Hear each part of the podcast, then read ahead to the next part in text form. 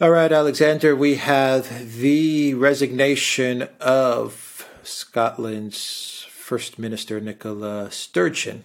Um, was this a surprise to you that uh, yes. Uh, she resigned? Yes. And what do you make of of her reasons? Some people may call it her excuse to resign. Now, she had some issues with with defining a woman during an interview the the other day, which many many people said was kind of the the straw that broke the camel's back for for her to decide to step down. But there were a lot of other more more uh, political uh, reasons for her resignation. Yes. What, yes. Uh, what's going on here?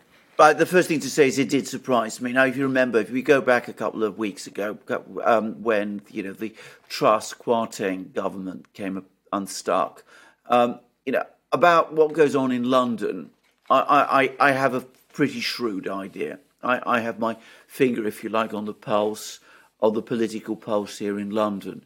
But Scotland is further away, and I don't pretend that I do. And it seemed to me that Sturgeon dominated the political landscape in Scotland so completely that I'd heard some suggestions that things were not going very well for her. But it didn't look to me as if these problems were anywhere near big enough to cause her fall. And I think the thing to say straight away is that this is a fall. She hasn't just left because she wants to leave. I mean, if she'd wanted to leave, if she, she'd left at a time of her own choosing, she would certainly have chosen a much better time than this. Um, she's the explanation she gave for her decision to go are not actually explanations. I mean, they're not really reasons. I mean, they are exactly what you said.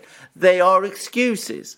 So clearly, she lost control or sensed that she is losing control of the situation in Scotland.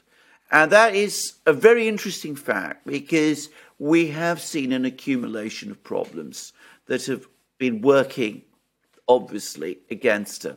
The first is there was that very, very strange business, which we covered to some extent here on the Duran, the prosecution of her predecessor, Alex Salmond, the person who basically built up the SNP, who led it to power in Scotland, who led the Scottish referendum, that nearly came very close to succeeding uh, uh, back in um, 20, uh, 2015. You know, th- this was this is, a, in some ways, a much more, I'd say, successful political operator than Sturgeon herself. Anyway, there was a trial. He was accused, Salmond was accused of sexual harassment of various uh, women in his close circle. He was acquitted. There were allegations, notably from Craig Murray, that this was a political prosecution and that the whole thing was set up. Murray himself was then prosecuted. Um, I, I, was very disturbed about the way that prosecution was conducted. He was eventually convicted, sent to prison. But I suspect that deep down, all of that and all the things that came out over the course of all that case, the way in which um, members of Sturgeon's office had acted, um, the way she seemed to be targeting her predecessor, all of that, I suspect, beneath the surface, did real political damage. Then there was also the fact that she botched moves to call a second referendum for independence in Scotland. The British Supreme Court ruled that illegal. She very weakly accepted that decision. She wasn't prepared to go against London. That also, I suspect, lost her support in Scotland. Then there was this very bizarre business about, you know, trans people. I'm not going to go into the details of this. You can follow it if you wish. It's a, a, a bizarre story. Suffice to say that Sturgeon seemed to take the most extreme neoliberal position that she could possibly do. And that also seems to have lost her support in Scotland and I get the sense, and this is probably the true story ultimately, that things in Scotland are not going well. The economy is in bad shape. Scottish society has been getting tired of uh, Nicola Sturgeon. There's all sorts of problems building up in Scotland. And I suspect people within her own party told her, look, you've got to go because you're starting to have the look of failure about you.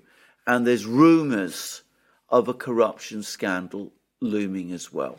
So I personally think, coming back to something you've been saying many times, I think what's brought her down is the Zelensky curse. she was a supporter of Zelensky. She's seen the effect of the war. It's causing problems in Scotland. The economy is sagging instead of booming.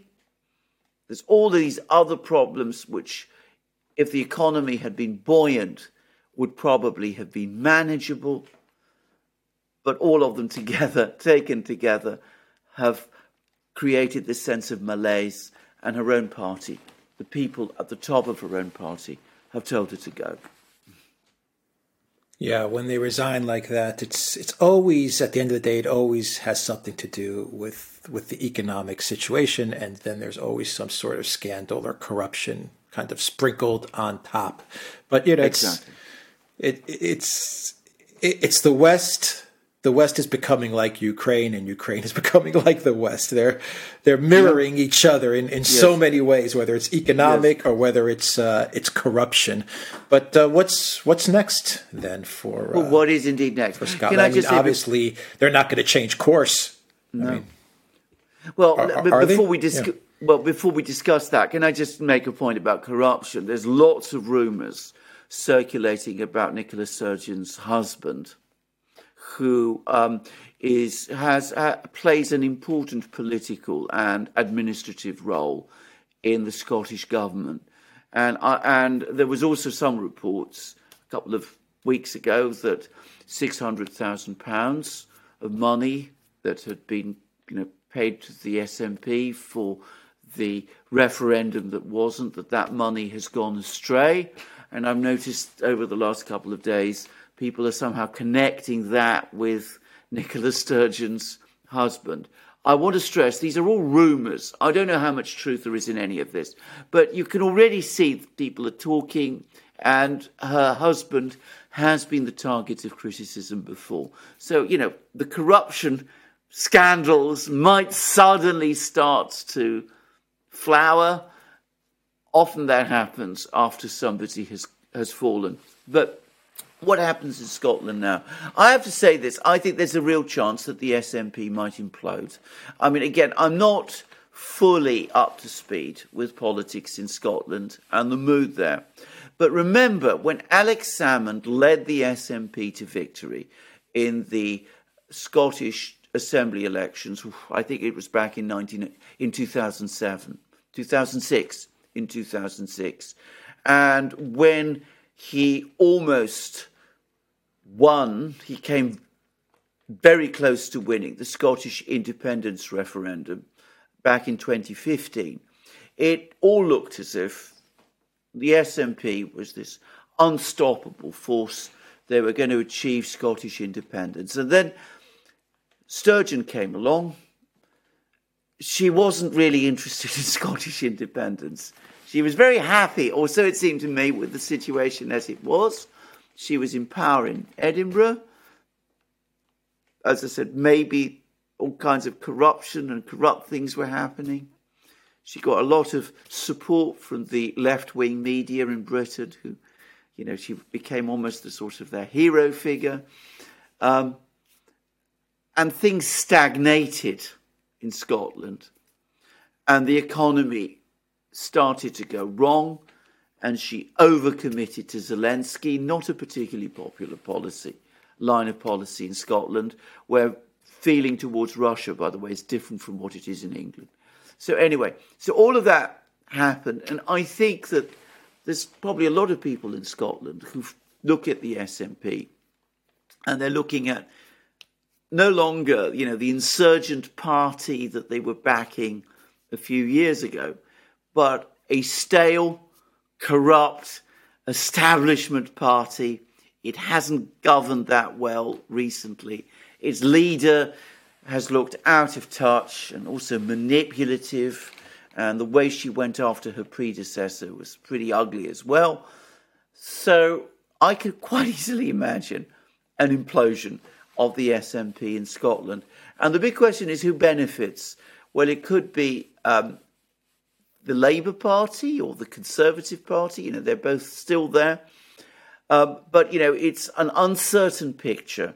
And another problem the SNP has is that they don't seem to have a clear leader to take Sturgeon's place. So, you know, I, I can see this whole thing falling apart fairly fast, at least in the short term. How, does this affect uh, uh, Sunak? Or, or does well, this it? is. Well, this what's, is what, what, what's his it, government saying as they're looking at no, this? Yeah. I, I, I don't think it helps him at all. I think that the situation for the the, the British government, uh, for the Conservative government, isn't a good one. Whatever happens, I think if there's an SNP implosion in Scotland, um, two things will probably happen. You start to see um, what's left of the SNP become more radicalised. We might start to see, you know, people like Salmond resurface. That's going to probably create problems for London, for, for the, the Conservative government in London. But you could also perhaps start to see the Labour Party regain some of the lost ground in, in some of the ground it lost in Scotland, and that I, I, I don't see that this benefits Sunak in the long term. He's got lots of problems in London as well.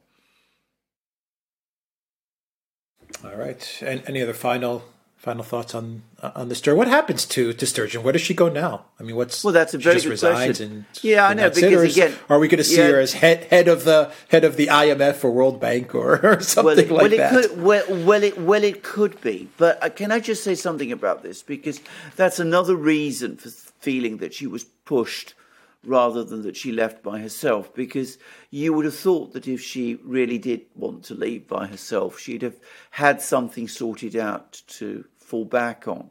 And for the moment it seems that she hasn't. And for the moment the word in london is that they won't support her for any big international post. So what does happen to her? That's a very good question. You know she people like that don't just retire. We'll just have to wait and see. But perhaps a better way of looking at this is we, we've seen the malaise in London. We saw, you know, Johnson crashing, Truss crashing. Sunak isn't doing well. There's increasing talk in London of bringing back Johnson. Extraordinary to think. We've seen the same malaise in Scotland. And a leader in Scotland who looked a lot more consolidated than Sunak has ever looked, has just gone down, has just fallen. And I would have thought both Sunak and Starmer, the Labour leader, who look, to be honest, not very different from Sturgeon, I think they perhaps ought to bear her fate in mind and start thinking, you know, whether perhaps their position is more brittle than it looks. All right, we will leave it there, theduran.locals.com. We are also on Rokfin as well. And go to the Duran shop, 10% off. Use the code Good Day. Take care.